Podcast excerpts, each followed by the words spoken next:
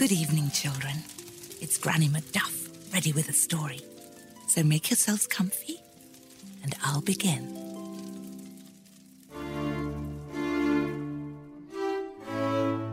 Once upon a time, there lived a widow who had two daughters. The elder of the two, called Fanny, was so like her mother in both nature and appearance that she was often mistaken for her. Both mother and daughter, however, were so arrogant and disagreeable that no one could stand to live with them. The younger daughter, who was called Lily, took after her father. She was gentle and one of the kindest girls the town had ever seen. Her mother doted on her elder daughter and disliked her younger girl very much. In fact, she made Lily live in the kitchen and clean from morning till night. One of the poor girl's duties was to walk twice a day to a spring where she would draw water and carry it all the way back to the house. One day, when the girl was filling her bucket at the spring, an old woman approached and begged for a drink. Of course you may, Lily replied. She drew water from the cleanest part of the spring and lifted the bucket for the old woman so that she may sip more easily. What the girl did not know was that this old woman was really a fairy. She had disguised herself in the form of a poor old village woman to test how naturally good natured and kind the girl truly was. You are so lovely, said the woman, and so kind. I should like to give you a gift. With every word you speak, there shall fall either a flower or a precious stone from your mouth. Lily reached home just after dark. Her mother waited by the door and scolded her for being late. Why must I wait so long for fresh water? It does not take that long to walk the mile to the spring, she screeched. I am sorry for taking so horribly long, Mother, Lily replied. And when she spoke, three roses, three rubies, and three diamonds fell from her mouth. What's this?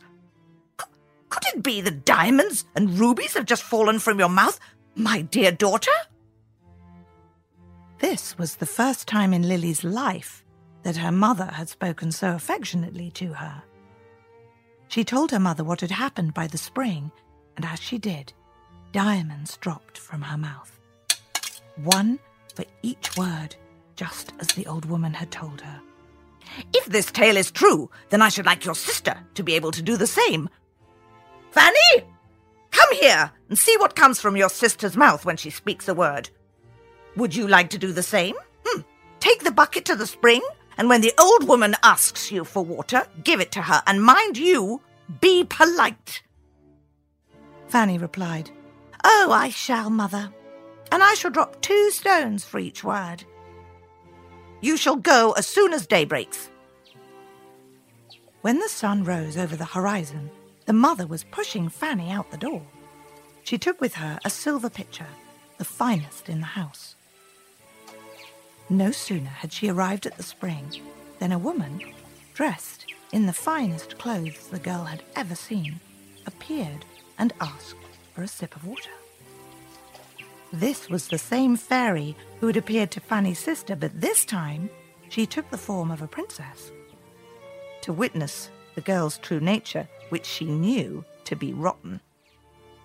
Fanny laughed do you think I've brought this beautiful silver pitcher here to fetch you a drink? Drink from the spring if you find yourself thirsty.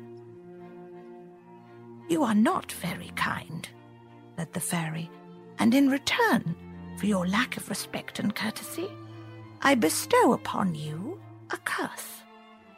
From this moment on, with every word you speak, a snake or a toad shall fall from your mouth. Fanny was so mortified, she dropped the silver pitcher and ran all the way home. Her mother was waiting anxiously by the door. Well, child, she said, you have cursed me, mother. And with that, three snakes and two toads fell from Fanny's mouth. Oh, my poor Fanny! It is your sister who has caused this. I shall see to her immediately. Say not another word. Hearing this, Lily fled and hid in the forest. Her mother looked everywhere for her, but could not find her. While Lily was hiding, the king's son, Prince Edward, was riding by with a hunting party and noticed her. He was struck by how lovely she was. He also noticed her tears.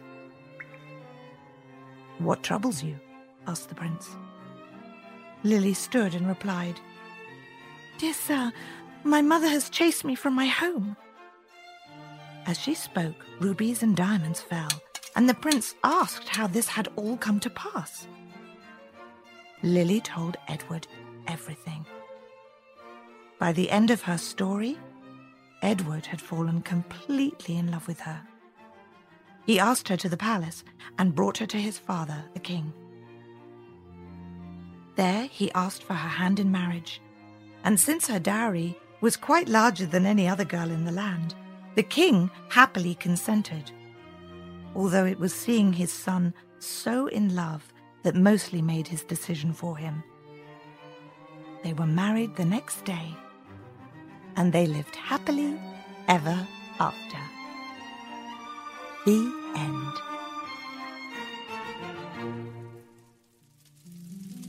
And now it's time to take a deep breath, close our eyes, so that we may drift off into a world of our own adventure. Good night, children.